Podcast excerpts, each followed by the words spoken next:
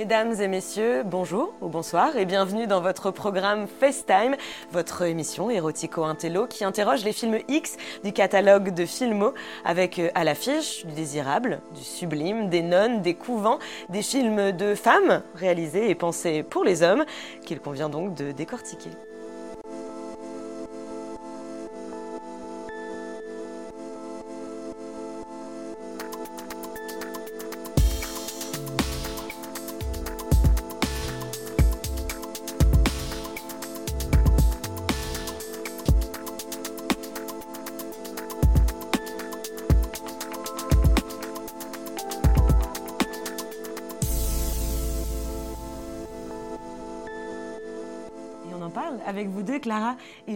Bonjour à vous deux. Bonjour. Hello. Bienvenue dans ce beau studio. Clara, tu es programmatrice et organisatrice événementielle. Mélanie, de ton côté, tu es docteur en études cinématographiques et audiovisuelles. Tu as écrit une thèse sur les pin-up et leur euh, usage dans le cinéma. Et on te retrouve souvent dans le bistrot, disponible sur Filmo.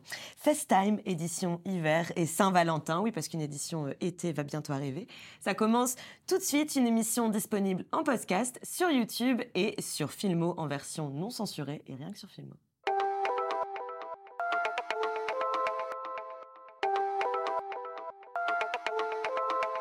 Alors on a regardé plein de films du genre, des films disponibles sur Filmo, et la plupart des films proviennent de ce qu'on appelle l'âge d'or du X, dans les années 70, je crois. C'est quoi cet âge d'or Il représente quoi?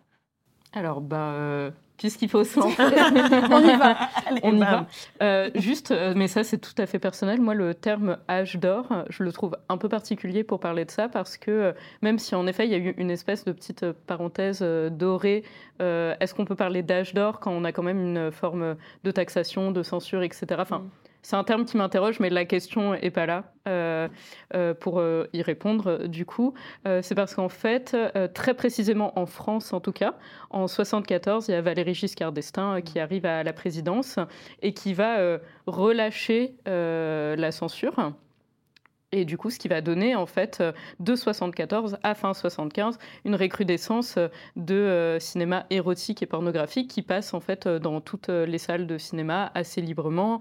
la production est assez riche et pléthorique. Quand on regarde les, les chiffres, il me semble que sur un peu plus de 300 films, il y en a presque 200 qui sont des films érotiques ou pornographiques. Ah, Donc c'est pour ça que c'est vraiment très très prolifique. Mais 75, du coup, il y a la loi X euh, qui s'impose et qui taxe à bien plus de 20% euh, les, euh, les productions pornographiques et érotiques et qui taxe non seulement les films, mais aussi les salles de cinéma. Mmh. Donc petit à petit, les salles en fait vont arrêter de passer ça, puis il va y avoir du coup les salles spécialisées, puis il y aura de moins en moins de salles spécialisées. Et en fait, c'est pour ça qu'on parle d'âge d'or parce que c'est à ce moment-là, sur ce laps de temps, que va y avoir la production la plus pléthorique et en plus un soutien financier aussi euh, derrière. En tout cas, moi, je vois ça comme ça. Mélanie, je sais pas trop. Euh. Bah, oui, c'est un l'âge d'or, c'est économique et puis euh, en termes de public aussi parce que, enfin, on a peut-être vu ces photos où on voit les gens faire la queue pour aller voir Emmanuel sur les Champs Élysées et tout ça, mais c'est, enfin voilà, faut s'imaginer que c'était une réalité. C'est des les films pendant un très court temps, mais c'est des films qui rapportaient quand même de l'argent. Donc c'est un âge d'or aussi économique quand même. Et puis voilà, le, le cinéma était érotique voire pornographique, était euh, pas mainstream, mais il y avait quand même un accès euh, très facile. Donc c'est pour ça qu'on peut quand même parler d'âge d'or, euh, même si c'est très court et c'est un âge tout petit. Voilà, bref. En fait, on y avait, enfin, on y allait le week-end. On pouvait y aller, se dire, ah ben, notre sortie du samedi euh, soir entre potes, ça va être. Peut-être pas en famille. peut-être pas en famille, mais. Euh, en avoir. Mais en tout cas, voilà, on, pouvait se dire ça comme ça et y aller hyper librement, mm. alors que rapidement, après, c'était, euh, ah non, on va dans les salles spécialisées. Du coup, c'est une activité petit à petit qui est devenue un peu plus mal vue, finalement. Et la vidéo n'existait pas encore aussi. Oui, c'est ça. aussi. C'est pour ça que c'est vraiment, on parle de l'âge d'or du cinéma, mm. dans le sens de la pratique de ces films en salle. Si je puis dire, pratique. Alors les films, les films qu'on a qu'on a regardés proviennent pas tous de cette de cet âge d'or. On va y revenir, mais déjà, j'aimerais voir un peu vos impressions. Qu'est-ce qui se dégage de ces films que vous avez vus? Et on va revenir dans le détail après. Alors c'est euh, éclectique quand même, on peut dire. Euh, il y a quand même deux groupes. Hein. On s'était dit un peu, il y a il y a plutôt les films français et les films italiens, en gros. Euh, et les, films français, tu parlais dans, tout à l'heure de, films érotico-intello. Et on peut résumer quand même assez le cinéma français, enfin les films français qu'on a vus à ce côté érotico-intello. Les Italiens sont un peu plus c'est plus éclectique, un peu paillard, Un peu, voilà. c'est un peu plus envolé. C'est-à-dire envolé. un peu plus léger. Enfin, euh, oui, un peu un peu plus grivois. Mais paillard, je trouve que c'est. Oui, paillard, non, c'est peut-être trop fort. C'est bah, la sexy comédie italienne. Euh, je, je trouvais que c'était bien vu pour les mille et une érotiques, justement. Ah oui, mais bon, oui, bah, ah, pour celui-là, en l'occurrence, c'est clair. On va le terme ouais, paillard, c'est vraiment le terme. Et justement, avant d'entrer dans le détail, c'est quoi pour vous un bon film érotique? C'est une très bonne question. et je ne sais pas si on a une bonne réponse. Euh, oui, ça doit dépendre des gens aussi. Oui, ça dépend des gens, euh, ça dépend ce qu'on veut y trouver. Mais euh, moi, ce que je trouve super dans les films qu'on a vus, en tout cas, c'est justement la gradation et la variété qu'il peut y avoir dans le côté explicite des rapports sexuels et de la nudité. Et pour moi, le film, sans le révéler peut-être tout de suite, mais pour moi, le film le plus érotique de la sélection, c'est peut-être celui où on voit le moins de choses, mmh. finalement. et c'est celui où le réalisateur parce qu'il n'y a que des films réalisés par des hommes dans cette sélection, euh, a trouvé des moyens pour euh, transmettre le désir et la sexualité sans forcément la montrer, parce que euh, voilà, les films étaient érotiques et pas pornographiques. Voilà. Ce que tu as ressenti aussi? Ah oui, tout à fait. Et après, je rajouterais aussi que pour moi, hein, mais c'est une vision très personnelle, un bon film érotique, déjà, c'est un film qui maîtrise un peu la grammaire cinématographique, parce que mm-hmm. l'érotisme, après, c'est dans plein d'autres disciplines artistiques. Donc quand je me dirige vers du cinéma érotique, il faut quand même que je sente une, certaine maîtrise du cinéma. Euh, et puis après, il faut, retourner vraiment à la source de ce que c'est l'érotisme. C'est vraiment une évocation de tous les sens. Donc euh, j'ai vraiment besoin qu'il y ait un accord entre euh, le décor, les costumes, les dialogues, les, les acteurs, les actrices, la musique, qu'il y ait vraiment un tout et qu'en fait, même en dehors des scènes de nudité, qu'il y ait une tension permanente créée par cet ensemble de sens qui nous ramène toujours à ça en fait. Même si on ne le montre pas, on le sent euh, en permanence. Justement, je voulais rebondir sur ce que tu viens de nous dire, euh, euh, Clara. Si on rentre dans le détail et qu'on prend par exemple le film Les Liaisons perverses, donc un film qui est sorti en 1975, qui a été réalisé par Jean-Paul Savignac, je me demande en fait si un bon film érotique comme celui-ci, bah, c'est pas quand il y a de la lenteur. Parce que là, c'est très long finalement, la scène un petit peu sensuelle, elle arrive assez tard. Déjà, je trouve que ce film-là, en l'occurrence, c'est un bon film de base. Enfin, mm. On est quand même avec quelqu'un qui a été euh, l'assistant de Godard, de Demi, de Varda. Donc euh, lui, pour le coup, cette fameuse grammaire, il la maîtrise.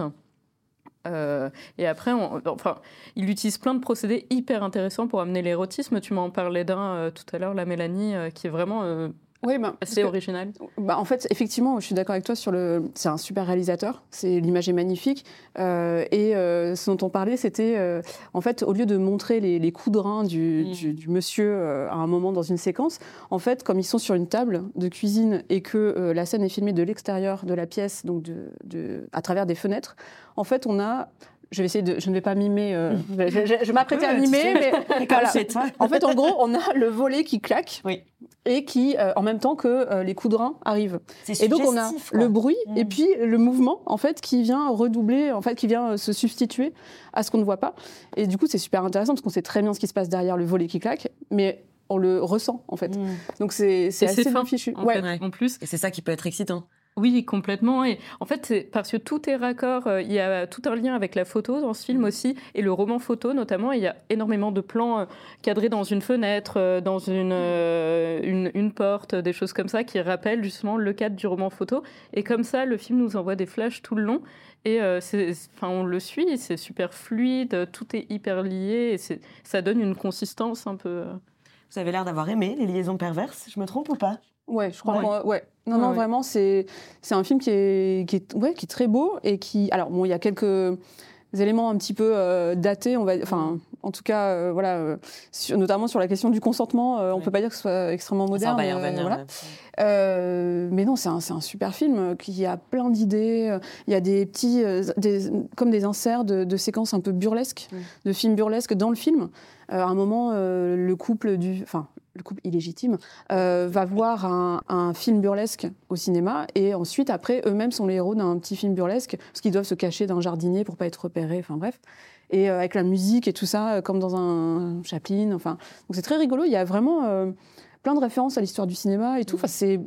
C'est très malin, quoi. C'est un film qui est très malin et qui, en plus, quand même assez érotique parce que je sais pas si on peut peut-être raconter l'histoire rapidement, mais c'est en gros, une femme, euh, une femme au foyer qui s'ennuie, qui est beaucoup plus jeune que son mari, qui est le portrait craché euh, pour les amateurs de série de Monsieur Sheffield. Euh, voilà, le riche du, ouais, je l'ai dit, de, de, de, comment ça s'appelle, de une nounou d'enfer. Voilà, j'allais dire Madame est servie, mais non, c'est pas le même. Quoique, mais non, c'est pas le même. et donc, elle s'ennuie et un jour, le, un réalisateur de romans photo toque à la porte parce qu'il trouve que son jardin est vraiment très beau. Euh, et, son jardin. Euh, son jardin est vraiment. Alors, cela dit, il trouve vraiment au départ que son jardin est vraiment très beau, ce qui l'autorise à rentrer sans autorisation dans la maison. Et euh, il la repère, donc, et bon, elle sort de son bain, c'est quand même pas de chance, quoi. Ouais. Elle se rhabille un peu. Non, mais c'est vrai que c'est très beau. C'est très beau. C'est un film très beau. On parlait de la lenteur. Je me demandais aussi si on prend le film Claude et Greta de Max Pécasse qui est sorti en 69, il y a énormément de musique. L'actrice, elle joue de la guitare, on entend, de, on entend des chants. Est-ce que ça, ça arrive souvent? Ben, la musique, déjà à cette époque, était vraiment très très présente et on avait des compositeurs de talent. Euh, on a par exemple une magnifique compilation qui est ressortie il y a quelques années qui s'appelle Musique classée X de Alain Goraguer, qui est sublime. Mm. Euh, on a énormément d'albums euh, de, films pornographiques et érotiques qui sont sortis à l'époque sous forme de vinyle.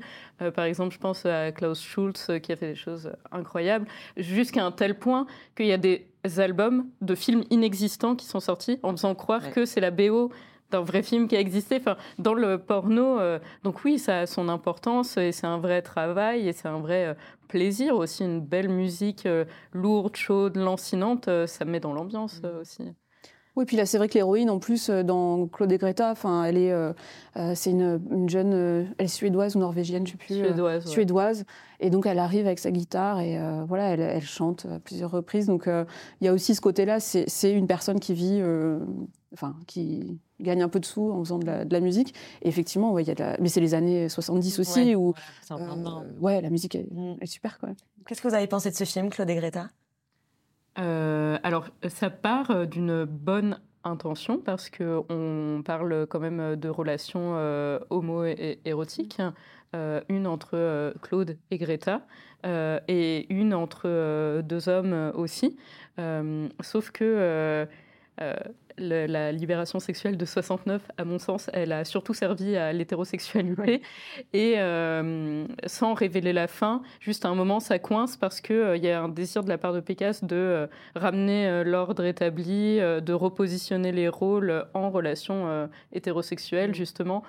Donc j'ai trouvé que c'était un peu un coup d'épée dans l'eau, finalement. Bah après, je pense que c'est aussi le. En fait, si on enlève les dix dernières minutes, euh, c'est effectivement euh, très étonnant, quoi, parce qu'on ne s'attend pas à trouver ça. Il y a vraiment des discours de, euh, sur l'homosexualité féminine, mais surtout masculine, en fait. Moi, je trouve que.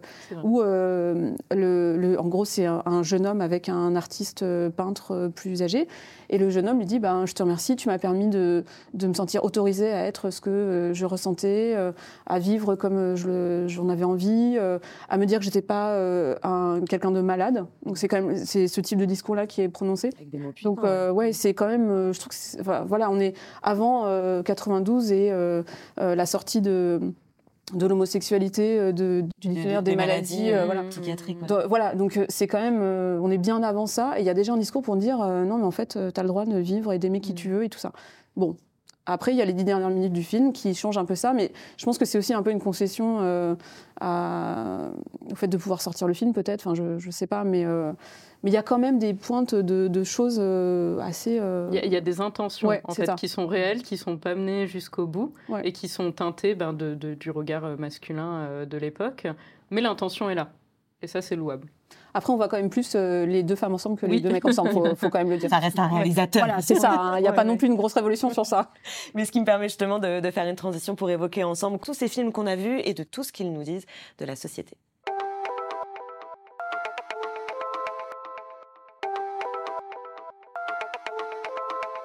Le film Le désirable et le sublime, disponible sur Filmo, est sorti en 1969. Il a été réalisé par euh, José Benazeraf et se présente comme un film érotico-intello. Ça veut dire quoi, euh, érotico-intello? Alors, alors, je crois que tous les films français qu'on a eus, euh, voilà, dans cette sélection, euh, on peut peut-être les qualifier de érotico intello parce qu'il y a souvent des références. Par exemple, euh, Claude et Greta commence par une citation de William Blake. enfin voilà, il y a, toujours des petites des références à des, auteurs. le burlesque dont tu parlais. Le burlesque, etc. on va dire que le Benazeraf, c'est vraiment celui qui va le plus loin dans et je dirais qu'il est plutôt intello euh, érotico. Intello érotico que érotico intello. Euh, parce que, alors moi, c'est un film qui m'a fait penser au film euh, de détournement des situationnistes. c'est des, films comme la dialectique peut-elle casser des briques, par exemple. C'est des films en fait où on reprenait des, des, films de kung-fu, par exemple, et on plaquait dessus des discours marxistes, etc. Et, et, là, il y a un peu ce truc-là, c'est-à-dire qu'il y a une espèce de déconnexion, je trouve, entre mm. ces un trio de personnes qui parlent politique, euh, politique d'actualité, de philosophie. On voit euh, d'ailleurs des présidents, des anciens présidents dans le film. À la télévision, parce qu'il y a un discours sur la société du spectacle. Euh, et puis en même temps, tout ça est entrecoupé de séquences érotiques très belles mm. et très colorées. Voilà, il y a des filtres bleus, verts. Qui sont plus de l'ordre du fantasme d'ailleurs là-dedans. Enfin, c'est une, une discussion fantasmée. Euh, je ne sais pas. je ne sais pas. Faut dire, enfin, l'histoire du film est quand même assez. Euh, c'est une discussion entrecoupée de, de séquences érotiques, quoi. Je, mm. enfin, je sais pas ce qu'ils en pensent, mais je vois pas ce qu'on peut oui, oui, résumer C'est totalement ça. Et euh, tout à l'heure, quand tu nous posais la question sur euh, qu'est-ce que c'est un bon film érotique et que tu évoquais la lenteur, mm. une forme de chaleur, un peu quelque chose de très sensuel.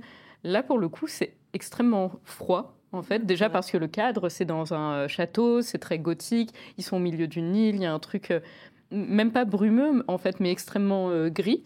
et même froid. En fait, on regarde, on, se dit mais ils doivent se, geler avec leurs mm. petites robes et tout là. C'est. Mm. Ouais, ouais, tout à fait. et puis même les conversations, c'est des conversations extrêmement froides et dures. Il y a un truc un peu absolu dans la déclamation des acteurs qui sont un peu perdus hein, quand même euh, dans leur dialogue euh, tout le long.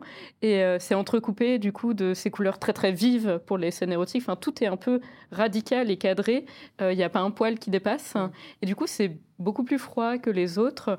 Et sinon, juste pour le, revenir à ta question initiale sur pourquoi Erotico Intello, c'est aussi un peu la réputation que se donne Benazeraf, qui est surnommé le Godard du cinéma porno qui est quelqu'un qui lisait énormément, qui a fait Sciences Po, qui a toujours eu euh, cette prétention en fait de pas faire du film érotique, mais de faire quelque chose qui va au-delà, mm. avec un très fort discours euh, social, notamment là dans Le désirable et le sublime, il y a une scène euh, assez folle avec des rockers anglais, enfin ah une troupe un peu 70s. Oui, non, il y a tout un truc sur la jeunesse, et oui, enfin oui, il n'y a pas effectivement, j'avais oublié cette séquence, on dirait un peu R, enfin ça fait penser à oui, complètement voilà, les comédies musicales avec des, jeunes euh, hippies euh, qui euh, viennent mettre le bazar dans cette société rigide et tout ça. Mais c'est vrai que c'est. Mais d'ailleurs, le, début du film, en fait. ça commence par. Enfin, il y a un carton, en fait, avec. ce film n'est pas un film. Oui. oui. C'est pour ça que je pensais à la classe américaine, mais bon, bref. Ceci n'est pas un film. c'est pas aussi drôle que Non, c'est moins drôle que la classe américaine, mais le, début est Ce film n'est pas un film au sens, où vous l'entendez habituellement, blablabla. Et il y a tout un discours signé JB, donc le réalisateur. Et euh, non, c'est une expérience, quoi. Ce film, c'est vraiment un truc, un marqueur de son temps. Pour le coup, euh, je ne sais pas si c'est un, si c'est un discours sur la société, mais c'est un, une photo presque d'une époque et puis d'un comment dire, d'un certain mouvement intellectuel aussi euh, de l'époque. Mais il y a cette envie euh, de discours, enfin, on la sent vraiment même dans le dispositif. En fait, on la sent vraiment. Oui, l'envie du discours dans le film. Mais bah, on a ce château euh, qui fait très donjon médiéval. Mais au milieu du château, bah, il y a une petite télé cathodique, et c'est sur celle-là qu'on voit les, les politiques de l'époque qui s'expriment. Rien que ce dispositif qui place, alors il y a le truc société du spectacle, et puis même en fait actualité euh, en soi et c'est ouais, une critique euh, de son temps. Euh. Après, c'est à la fois une critique de son temps et à la fois il, s'attribue quand même des choses un peu plus passées puisque à la fin, sans, sans, sans, révéler le film, tout à la fin, on a le générique et les dialogues sont de Shakespeare, mm. Baudelaire, et Benazir. en, bah, toute, euh, humilité, voilà. Euh, de la même manière que le, cinéma est politique, ou il est souvent politique, est-ce que le cinéma érotique peut aussi être euh, politique et dit quelque chose de notre société? Bah, alors, euh, certains films plus que d'autres. Oui. Là, on peut peut-être parler de, la sélection euh, euh, italienne, peut-être, avec un film qui, à mon avis, n'est absolument pas politique. c'est Les Mille et Une Nuits. oui, il n'y a pas trop de politique là-dedans. Voilà. mais par contre, Malicia, ça dit plein de choses. oui, c'est aussi un discours sur la société italienne, sur la religion, sur bah, le patriarcat, pourquoi pas aussi. Enfin, ouais, non, Malicia, c'est vraiment un film important, je pense, euh, pour comprendre un peu euh, l'Italie. Et euh, ouais, c'est un film. Celui-là, c'est vraiment un film politique et érotique. D'ailleurs, dans tous les films qu'on a regardés, les femmes ont des poils. Euh, elles, gardent leur, elles gardent leur poil. Euh, c'est vrai qu'on a moins l'habitude euh, aujourd'hui quand on en parle et quand on voit du, du porno. Est-ce que c'est toujours le cas? Est-ce que ça a toujours été le cas? Est-ce que ça disait quelque chose de la société, ça, justement? Bah, C'est les années 70 aussi, donc c'est... C'était plus, plus, commun. Ouais, un peu normal. Et puis là, les films qu'on a vus sont, ne sont pas des films porno. Mmh, enfin, c'est ça. C'est, voilà, on a des, surtout des films érotiques et, et les actrices, voilà, elles, bah, elles avaient leur poil. Mais est-ce que ça dit quelque chose bah, y a, enfin, en tout cas, quand elles les ont, ça dit quand même une certaine liberté, un rapport au corps en tout cas plus libre, puisque les hommes ont des poils, les femmes ont des poils, enfin tout ça paraît euh, normal. Après, c'est vrai que la question du poil de manière générale dans l'art est vraiment euh, très intéressante et très fournie, et euh, personnellement, j'ai pas cette connaissance-là. Mais si on remonte loin en arrière, il y a beaucoup de nus de la Renaissance qui étaient complètement... sans poils en fait aussi puis on a les poils qui sont arrivés, puis c'est reparti. Enfin, j'ai l'impression que c'est un espèce de va-et-vient. Et j'avais une théorie un peu par rapport à, par rapport au cinéma euh, porno et érotique. J'ai l'impression que ça a beaucoup changé quand il y a eu le gros essor de la VHS, qu'il y a eu une très forte industrialisation du milieu, que les gens ont, bah, arrêté d'aller dans les cinémas et euh, se sont mis tout seuls devant leur télévision, euh, que là, il y a eu aussi un peu une industrialisation des corps. Et je me demande pour le cinéma porno, même s'il y avait des plans porno avant la VHS et que le cinéma porno, ça existe depuis le début du cinéma. Je me demande si à un moment, il n'y avait pas sur cette question des gros plans vraiment de juste avoir un truc hyper anatomique où, euh, comme il n'y a pas de poils, on voit absolument tout de manière très très précise et très organique. Peut-être il y a un truc qui joue là-dessus dans ce domaine-là, en tout cas, je ne sais pas. Et qui évolue, c'est vrai, au fur et à mesure des, des, années. Pour parler des femmes et des actrices, justement, parce que c'est elles qu'on voit et qui sont mises en scène. Alors, Mélanie, toi, tu as travaillé sur les, sur les pin-up. Est-ce qu'on peut considérer que ces femmes-là sont des pin-up ou c'est vraiment pas du tout Malicia, enfin, dans le film Malicia, euh, le personnage principal qui s'appelle Angelina, ou Angela, ça dépend. Enfin, c'est une pin-up, mais vraiment dont toute sa splendeur. Enfin, c'est, on dirait, il y, a certains plans, on peut faire des réactions images et on dirait euh, un, dessin d'Alberto Vargas, par exemple, qui était un grand dessinateur de, pin-up. Euh, notamment, alors dans le film, il y a plusieurs séquences qui ont marqué les esprits, mais surtout les séquences où elle est sur un escabeau. Mm. Euh, en train de soit nettoyer les vitres, soit de chercher un livre, et où les personnages masculins sont en dessous, évidemment, en train d'essayer de, de, voir, et on ne voit pas grand-chose mais on a envie quand même de voir. Et voilà. Pour moi, une pin-up, c'est euh, une femme qui est très très belle, mais selon plein de euh, dispositions différentes. C'est-à-dire, il n'y a, pas un corps de pin-up, c'est vraiment une façon d'être. Et euh, il y a ce côté d'inadvertance, en fait. C'est-à-dire qu'en en fait, au début, surtout au début, Angela, dans Malicia, euh, elle ne sait pas qu'elle provoque tout ça. Enfin, elle le fait pas exprès en fait. Un peu comme euh, Jessica Rabbit. Mm. C'est pas de sa faute, elle est dessinée comme ça. Ben là, c'est un peu ça. Et Angela, c'est pas de sa faute, elle est juste sublime. Et en fait, euh, au début, elle le sait pas. Petit à petit, elle va le comprendre et elle va s'approprier ce pouvoir-là. Mais c'est vraiment une pin-up dans ce sens-là où voilà, bah, elle provoque des effets complètement fous comme le loup de Tex Avery avec ses... C'est un peu ça hein, qui se passe dans le film. Même l'actrice, Laura Antonielli, elle est adulée euh, pour ça, mm. parce qu'on dit qu'elle a un visage hyper angélique et un truc euh, très pur et très innocent. Par contre, elle a un corps euh, très désirable. Et, du coup, voilà, il y a cette ambivalence de la pin-up qui ne sait pas, mais en même temps, enfin, son corps est, fait pour ça, mais c'est malgré elle un peu. C'est pas une femme fatale, en fait, parce que elle ne dégage pas de choses dangereuses, en tout cas, au départ. Il n'y a pas d'intention en fait, euh, de séduction euh, dans un premier temps. Quoi. Et c'est ça qui est génial avec ce personnage-là et avec ce film-là qui est vraiment, je pense, un de nos préférés. Euh, oui, j'allais vous demander justement. Enfin, je l'avais déjà découvert avant, mais du coup j'ai été ravie de, le revoir pour préparer cette superbe émission.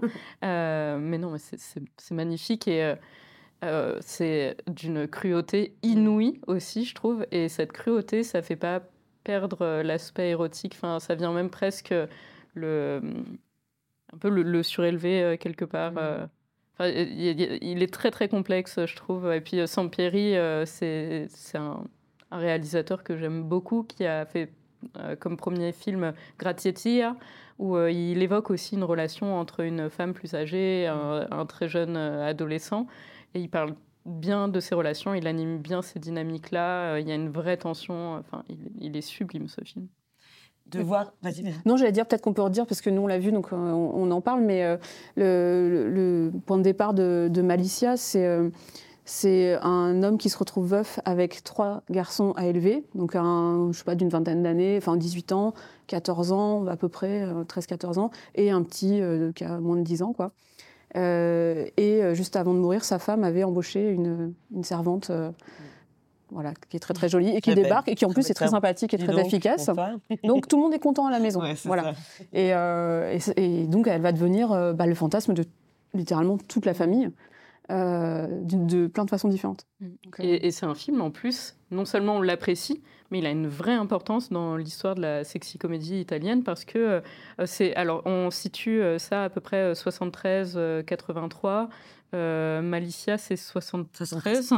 Euh, et ça va euh, donner un peu l'archétype, la construction scénaristique de la sexy comédie. Après, c'est vraiment, ça va faire un énorme boom. Il va être troisième au box-office cette année-là. Laura Antonielli, elle va avoir deux, deux prix, le Calice d'Or et un autre pour son rôle. Enfin, c'est vraiment, c'est au-delà du... Du, film érotique petit budget ou autre. Enfin, ça va vraiment, ça transcende ça. Hein. Oui, parce que je dis petit budget, mais c'est un film qui est très très beau aussi en termes de réalisation. Mm. Enfin, le, voilà, c'est pas un film euh, qui, en tout cas, le, petit budget se voit pas du tout parce qu'il y a un travail de lumière et tout ça, c'est très très beau. Et ce qui est génial, c'est que, enfin, moi je trouve que le film est, enfin, le personnage principal est vu la plupart du temps par le, prisme du regard de l'adolescent, mm. qui donc est complètement en transe, hein, clairement. Mm. Il fantasme complètement euh, la moindre apparition, euh, mais parce qu'en fait, c'est lui qui la voit comme ça aussi. Mm. Enfin, un peu. Il y a plein d'interprétations possibles du film, et euh, moi, je trouve que si on se dit que c'est un film sur le désir d'un adolescent, c'est aussi intéressant de voir, voilà, comment. et tu parlais de comment on, que le, ce qui fait un bon film érotique, c'est que ça fait appel à tous les sens. Et dans ce film-là, on le voit vraiment. C'est-à-dire que le, petit Nino, l'ado, il va aller fouiner dans les, dans les, les tiroirs, mais c'est pas pour euh, se tripoter avec les culottes de, Angela, c'est en fait pour euh, euh, toucher le tissu, pour sentir l'odeur de, de, son parfum et tout ça. Enfin, c'est hyper, c'est, moi je trouve c'est très très joli. Avoir l'impression de la posséder en fait quelque part par ses attributs comme ça. Alors il y a des films où c'est joli comme ça et suggéré, des films où c'est un petit peu voire très violent. je pense notamment au Novice libertine dans lequel il y a des scènes extrêmement dérangeante. Il y a clairement une, une scène de, de, viol. Dans Minuit érotique, les, flammes, les femmes sont clairement euh, objectivées. Pourquoi ce fantasme-là? Est-ce que c'est parce que c'est réalisé par des hommes? Euh, Est-ce que, euh, voilà, c'était... Attends, on a combien de temps tu... tu as tout le temps que tu veux pour nous expliquer pourquoi il y a des viols. Et voilà, c'est ça. Bah oui. Bah, la domination masculine, tout ça, quoi. Mm. Mais Ouais, non, c'est un peu. Alors, il n'y a pas que ça, c'est ça qui est intéressant quand même, mais c'est vrai qu'il y a toujours ces séquences de euh, elle veut pas, mais en fait si. Et euh, c'est. Il y en a où c'est vraiment même. Euh, c'est pas elle veut pas, c'est qu'elle veut pas. Et il y va. Ah oui, elle le dit. Non, mais alors c'est ça, c'est qu'il n'y a pas mm. d'ambiguïté pour le coup sur le fait que, en tout cas, le début dans Novice Libertine, effectivement, il y a un viol. après, le, violeur est présenté comme un sale type. Mm.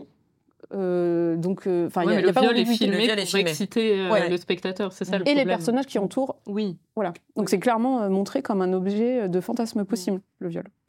Donc après voilà, c'est un film italien. Enfin, je ne veux pas résumer, mais, c'est un film de Bruno Mattei. C'est surtout ça voilà. l'élément. C'est pas que c'est un film italien, c'est que c'est Bruno Mattei. c'est une période aussi. En tout cas, c'est vrai que celui-là, ouais, c'est assez.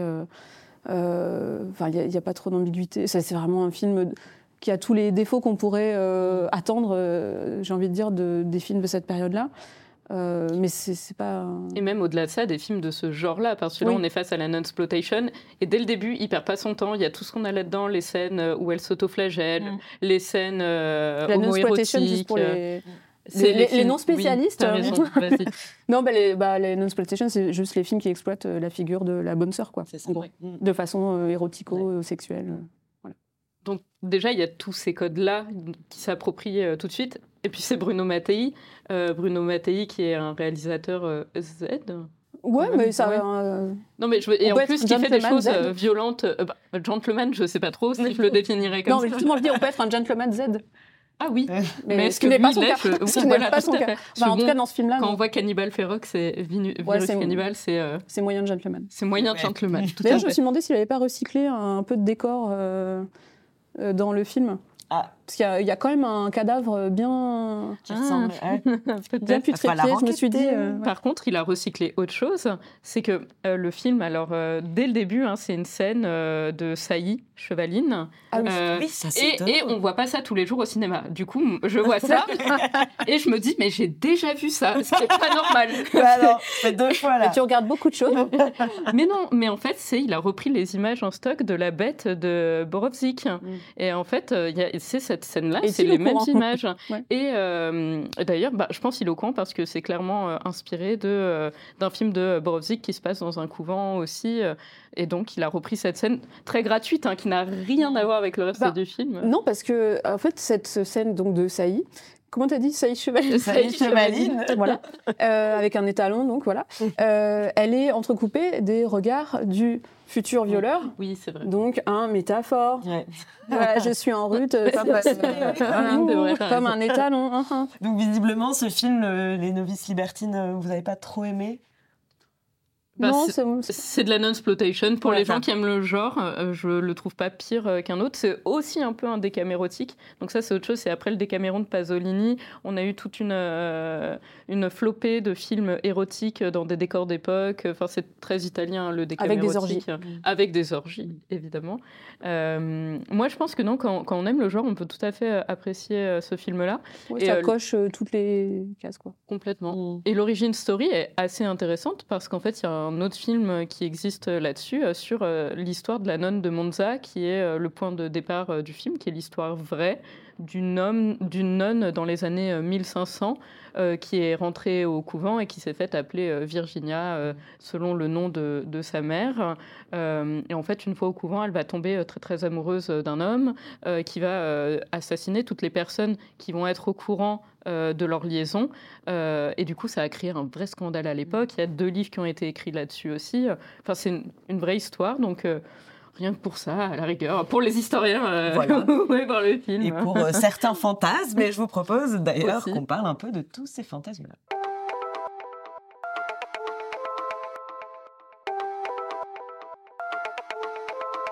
Alors dans ces films, des fantasmes, il y en a beaucoup. Il y a euh, la femme euh, au foyer qui s'ennuie, euh, la nonne qu'on peut pas toucher, le, plan à trois avec des femmes jamais satisfaites. Finalement, c'est ça, les films érotiques, c'est un moyen d'assouvir ces fantasmes? Bah, je pense oui. Ouais. C'est pour ça qu'il y, en a pour tous les goûts. Enfin, il y a surtout des bonnes sœurs qu'on peut toucher quand même dans les films qu'on a vus, si je peux me permettre. Mais, mais bon et flagellé en même temps, cela dit.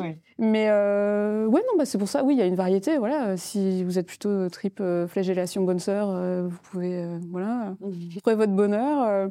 si vous préférez les trucs psychédéliques ou bien les plans fixes en mode roman photo, ouais, il y en a pour tous les goûts. Après, c'est vrai qu'on est quand même dans des schémas qui reviennent. c'est ça. et c'est quand même plutôt des femmes. Enfin, les femmes ont à peu près toutes le même type physique, par exemple. Enfin, il n'y a pas beaucoup de diversité physique. Hein, grosso modo. Euh, la blonde, euh, jolie. Euh. blonde. et on a même les duos blonde-brune qui marchent bien, qu'on voit dans Les Mille et Une Nuits érotiques mm. et dans Claude et Greta. Oui, c'est vrai. Donc. Mm.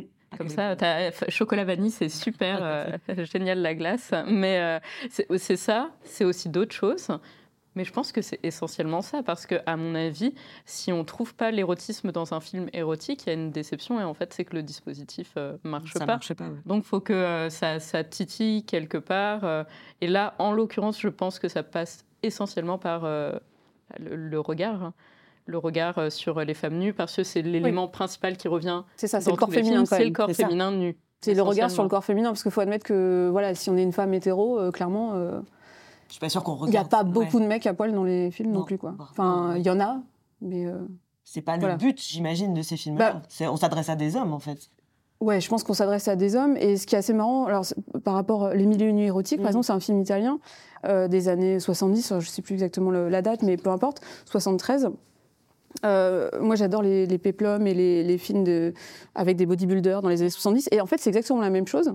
Mais euh, en fait, dans les, de les Hercule, euh, etc., on a euh, les hommes torse nus Mm. et euh, qu'on voit tout le temps à moitié à poil et tout ça, qui montent leurs muscles et tout. Bon, bah là, c'est la même chose, mais avec des seins, quoi. Ouais. En fait, Mm. de femmes. Mm. Et finalement, c'est dans les mêmes décors. euh, Il y a, voilà, c'est c'est une époque aussi où il y avait de la nudité euh, dans, les, dans les films euh, pseudo-érotiques. Mais euh, Les Mille et Une Nuits, ouais, c'est un exemple assez intéressant de, de film où c'est assez drôle, quoi. Enfin, Et puis on a l'impression qu'il y avait quand même vachement de budget. Oui, Il a il a, énormément il a un gros budget euh. par rapport aux autres, ouais. ouais, ouais. Ça, Il y a on des les- costumes. comment on l'explique? Oui, déjà, il y a des costumes. Ah bah le recyclage des... Enfin, le, euh, là, on parle de films italiens des années 70, donc clairement, en fait, ils ont un stock de de- d'animaux enfin donc pour euh, parce qu'au début il y a une très longue scène d'intro avec plein de chevaux dans le désert Oui. qui n'a absolument aucun Ça fait un Aucun- aucun sens. Voilà, c'est ça. Ouais. Ouais, ouais. mais en fait pourquoi? Ben ils les ont les chevaux puisqu'ils tournent euh, des péplums euh, à tire-larigot ils tournent voilà enfin c'est euh, les studios euh, de l'époque qui ont tout ça et donc on, bah, on rentabilise les costumes les décors donc vous allez avoir euh, Hercule euh, ou Machiste contre Zorro et tout ça qui va être tourné dans, euh, dans la salle du sultan puis après il va y avoir euh, le film érotique euh, mais c'est les mêmes costumes c'est les, les mêmes décors et tout ça donc c'est Mm. plutôt rigolo quoi Et Ouais, ça, et puis euh, euh, Antonio Margaretti, le réalisateur, il n'est pas méconnu euh, non plus, hein, donc il a un petit budget qui est alloué. Lui, on le surnomme, alors pas le Godard du porno, mais euh, le Roger Corman italien. parce qu'il a tout fait quoi Parce qu'il a tout fait. Il a fait un très très beau film qui s'appelle Danse macabre, qui est plutôt gothique. Il a fait de la SF, il a fait du peplum, il a fait du western. Mais je crois que Les Mille et Une Nuits érotiques est son seul film dans l'univers érotique, par contre. Et, euh, Et est-ce et que c'est ça vous c'est l'a- aussi pour ça qu'il a un budget euh, un peu plus conséquent peut-être. Est-ce que vous, vous avez aimé ce film-là qui est finalement euh, ressemble, pourrait ressembler à un film normal jusqu'au moment où ça devient érotique normal? Est-ce qu'on est-ce qu'on aime ou pas? Ça après, c'est à, c'est à vous de voir. Mais, mais qui en tout cas n'est pas si érotique que ça. Bah, en fait, ça parle quand même d'un truc érotique. C'est qu'en fait, l'histoire, c'est un, un sultan qui euh, n'arrive pas à satisfaire euh, euh, une femme. Et en gros, bah, comme dans les Mille et Une Nuits, il va y avoir des gens qui vont lui raconter des histoires. Et euh, sauf que si l'histoire ne lui ramène pas sa vigueur, la personne qui raconte l'histoire va être tuée. Donc il y a trois histoires érotiques qui sont racontées. Et en fait, le film, alors ça dépend pourquoi on le regarde. Mm. J'ai envie de dire, si vous avez envie de rigoler, euh, regardez ce film avec des copains, quoi. En gros, Ouais, euh, c'est entre ça. amis, c'est un film Ouais. super fun. Enfin, vraiment, c'est est très. Et la VF, objectivement quoi. très drôle. Ouais. En ouais, VF. ouais. Surtout regardez-le en VF. Bah, c'est oui. C'est très très drôle. Prendre au second degré, oui. Des fois, ce qui Ouais, de toute façon, ça peut pas être Ça pris peut pas euh, être autrement, non, en fait. non, non, ça peut pas être c'est fait clair. autrement. Bah, c'est fait pour. Enfin, je veux dire, Ouais. les costumes et tout, il y a Ouais. vraiment, c'est des, c'est des gags. euh, c'est tu, tu disais Paillard, c'est vraiment ça. Enfin, Ouais. c'est. euh, nanar aussi. Ah ouais, euh, puis en fait, la, la les dialogues, alors il faut le voir en VO pour voir si euh, c'est à ce point-là anachronique ou bien si c'est la VF qui en a rajouté sur le côté anachronique. Mais je veux dire, il parle de Superman, euh. On parle de l'armée de l'air. l'armée de l'air. Alors euh, c'est censé se passer en 1000, euh, je sais pas combien, enfin Ouais, bon, bref. euh. Le tapis volant, il fait des bruits de mobilette. euh, Voilà. euh, et ce que j'aime beaucoup, et qu'on retrouve quand même beaucoup dans ce cinéma-là, dans les sexy comédies, c'est que euh, les hommes sont très souvent tournés au ridicule. Ouais. Enfin, le sultan est ridicule, ils sont tous ridicules, ils se font tous ridiculiser. Et euh, même si, une fois de plus, c'est par des réalisateurs hommes et qu'il y a aussi ce fantasme de soumission masculine, etc., bah, ça fait quand même plaisir à voir. ah Et bah. c'est- et c'est vraiment très très drôle et très bien orchestré. Ce qui me permet, alors justement, une transition toute trouvée sur Little Miss Innocence aussi comme, euh, comme film, parce qu'il y a dedans ce fantasme de l'homme qui prend en autostop de jeunes femmes qui, euh, qui en fait, euh, veulent rester chez lui parce qu'elles veulent, elles sont jamais satisfaites, etc. Et donc, euh, tout, le, tout le film tourne, tourne là-dessus. Et pareil, sans déflorer trop la fin, mais en tout cas, ça devient difficile pour lui. Qu'est-ce que vous pensez justement de ce film-là? Qu'est-ce qu'il nous dit, ce film-là? Alors déjà, le titre français de Little Miss Innocence, c'est Les Défonceuses. Donc voilà, je pense que ça répond à la question. La VF est toujours hyper subtile. Moi, j'aime bien ça. Oui, oui, oui. On dirait un, un- un nom de film québécois. c'est vrai. Cela dit, il est pas complètement faux. hein. oui, oui, oui, c'est vrai. Voilà. Qu'est-ce que ça dit justement de ce film-là où il y a aussi un regard euh, masculin qui est différent dans la manière de peut-être euh, aller à, à l'encontre d'un fantasme que certains hommes peuvent avoir du, du plan à trois avec deux jolies jeunes femmes, jeunes souvent Bah là, c'est surtout, euh, ça, ça montre une espèce d'angoisse quand même de, de virilité. Enfin, d'ailleurs, comme les mille et une érotiques, Ouais. c'est marrant. C'est pas du tout le même genre de film. Euh, mais ouais, c'est plutôt un, un fantasme qui tourne mal quand même. Quoi. Donc, euh, je sais pas ce que ça dit de la société, mais c'est peut-être aussi ce truc de c'est la liberté absolue et tout ça. les femmes maîtrisent leur fertilité, voilà. c'est la libération sexuelle et tout ça, mais jusqu'où ça va? Et est-ce que c'est pas un film un peu pour dire attention danger à la au fait que les femmes une sorte d'avertissement quoi. On peut aussi le voir comme ça. C'est attention parce que si on les lâche complètement, les nanas, euh, voilà ce qui peut se passer. quoi. beaucoup beaucoup. Hein. Voilà. Et euh, attention quoi. C'est comme dans le sexe qui parle euh, avec ce sex city. Je deviens folle, je deviens folle. moi. c'est un peu ce truc là. Ouais, je pense. Je te rejoins complètement là-dessus. Mm, mm, mm. Mais, mais c'est un film qui est, enfin moi que j'aime bien parce qu'il va pas du tout là où on l'attend. Enfin voilà, je m'attendais pas. Ça, ça, vire quand même euh, enfin, d'ailleurs, c'est un film qu'on a eu euh, au bistrot. Donc euh, voilà, donc un film, ça veut dire qu'il se passe des trucs quand même. Oui, c'est vrai. Voilà. Et d'ailleurs, moi, alors je sais pas si si vous avez pensé ça, mais alors moi j'ai un film que j'adore qui s'appelle Knock Knock avec Kenny Reeves, ah où on a deux petites nanas qui viennent sonner à la porte de Kenny Reeves et qui petit à petit, ben voilà, en gros rentrent chez lui, squattent, ne veulent plus sortir, le séduisent, etc. Et c'est plutôt classé dans les films d'horreur. Mm. Mais c'est à peu près aussi. Enfin, c'est un peu moins érotique quand même que Little Miss Innocence. Mais, euh, et, euh, et là, c'est un peu la même chose. Donc, je dis pas que c'est un remake. En tout cas, je pense pas que c'est un remake euh, avoué. Mais clairement, c'est la même histoire et c'est un peu la même trame. Quoi. Bah, je pense que c'est un remake avoué de Death Game, mm. qui, est, qui est un remake inavoué, mais qui est un remake, j'en suis persuadée, de Little Miss Innocence pour le coup. Euh, Death Game, euh, qui, euh, qui est sorti beaucoup moins récemment que Knock Knock. Hein. on est beaucoup plus proche de Little Miss Innocence et qui reprend exactement la même thématique. sauf que là, c'est deux femmes qui viennent trouver refuge en pleine nuit, une nuit de pluie chez un homme, et puis qui, qui couchent avec lui. Un homme marié, mais seul dans sa grande demeure, et qui vont commencer à lui mettre la pression euh, parce qu'il y en a une qui dit qu'elle est mineure, et après elles vont lui parler de viol, etc. Enfin, de tout ce que, exactement la même chose. de tous les dangers que ça peut être de coucher avec des femmes et de tout ce qu'elles vont pouvoir reprocher après. Après, Death Game est beaucoup, beaucoup plus violent, mm. mais c'est clairement Little Miss Innocence qui est, euh, à ma connaissance, le premier à proposer euh, cette forme scénaristique-là. Et ce qui me permet justement qu'on aborde, pour terminer, un peu la modernité aujourd'hui et de ces films et du cinéma érotique.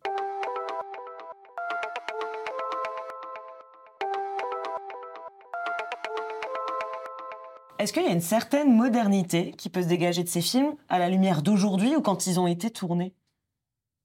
Bah, Ce qu'on disait euh, au début, hein, c'est le, rapport à l'homosexualité est quand même, alors oui, appartient à des fantasmes euh, hyper classiques et tout ça, mais quand même, euh, à l'époque où ça a été fait, je pense que c'était un discours qu'on n'entendait pas tant que ça, donc c'était bien que ça existe, notamment sur l'homosexualité masculine, qui pour le coup dans les films n'était pas vue comme un fantasme. voilà.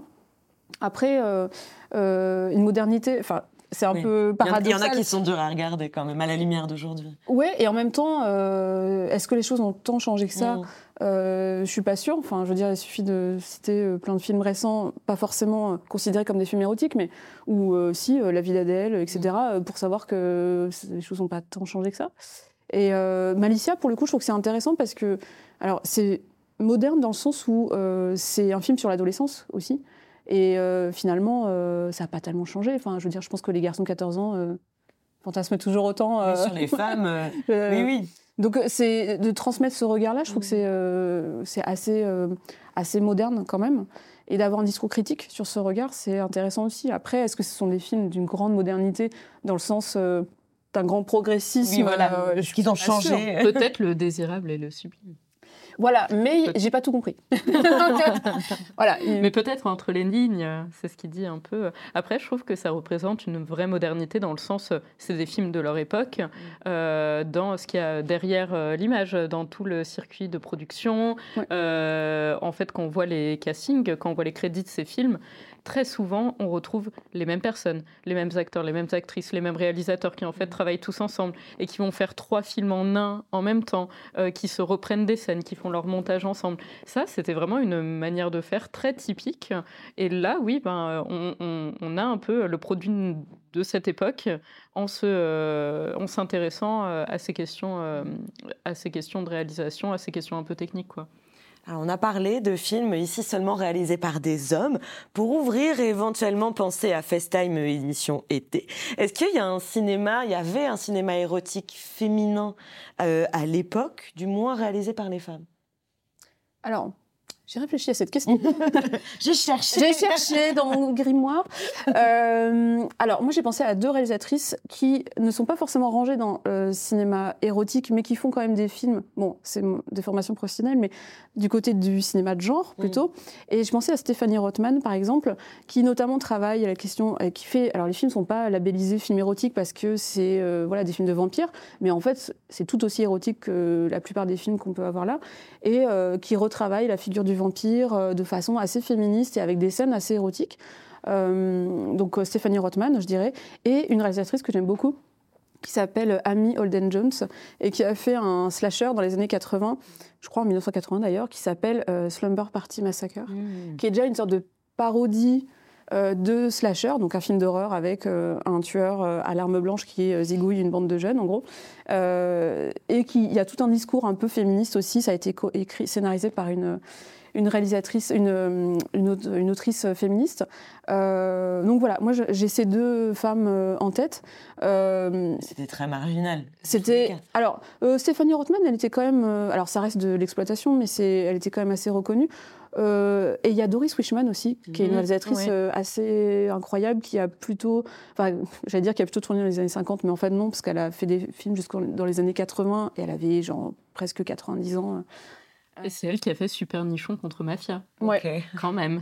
qui n'est pas forcément ultra féministe. Non, non, mais par contre, elle, a fait, euh, elle a fait du porno. Euh, enfin, euh, elle a fait. L'un de ses premiers, c'était Nude on the Moon, il me semble. Ouais, elle a fait ça. Elle a fait. elle était très prolifique. Bad Girls Go to Hell, qui, est, qui, est, super. Donc, c'est des, des, films quand même avec des, des, des côtés érotiques. Euh, américains, donc, euh, depuis les années 50, des films de sexploitation. Euh, et Doris Wishman, ouais, c'est une réalisatrice assez, assez incroyable. Voilà, moi j'avais ces trois-là. Et, son nom est quand même sort du lot. Enfin, c'est pas du tout niche Doris Wishman dans le genre. C'est un nom qui réapparaît souvent. Il y a Maria Beatti aussi, mm. un peu plus tard, qui va faire du court métrage, du long métrage, notamment un cours qui s'appelle The Black Glove, qui est magnifique. Euh, il y a encore plus récemment, plutôt que 90-2000, Annie Sprinkle, mhm.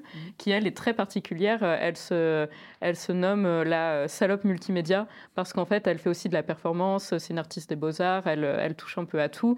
elle est pro-porno, elle est pro-sexe. Elle est même, elle parle d'éco, d'éco-sexualité. Ouais, elle fait l'amour avec des arbres. Ouais. Ok. Mais elle fait des stages, donc on peut faire ça avec elle si on veut. Oui. C'est une démarche très ouvert. écolo, euh, c'est... c'est ça, oui, c'est une démarche vraiment, et c'est ce qu'elle dit, c'est éco-pornographie, quoi. Il y a, et puis après, si on peut citer quand même nos contemporaines, il y a Ovidie, dont le nom en France est très connu, mm. euh, Olympe de G aussi, qui fait des très très belles choses, et elles, pour le coup, qui ont vraiment radicalement un discours euh, féministe. Là, on est plus dans du, vraiment, pour le coup, c'est du porno. Annie Sprinkle, c'est porno aussi. Oui. Enfin, explicite, oui, pas érotique. Non, non, là, c'est vraiment du, Erika porno. Erika Lust, qui maintenant en plus, en fait, produit surtout, mais a euh, toute une salve de réalisateurs et réalisatrices autour d'elle qui gravitent vraiment dans, la même éthique, en fait. Puis Anouchka aussi. Enfin, on en a. Et en plus, elles ont un nom qu'on connaît. Euh, elles s'expriment et elles s'expriment vraiment beaucoup par le biais euh, du féminisme, d'un féminisme hyper assumé, en fait. Il y a de quoi regarder.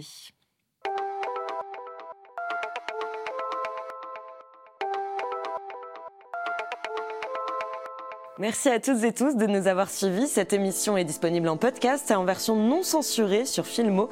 N'hésitez pas à vous abonner. On se retrouve cet été.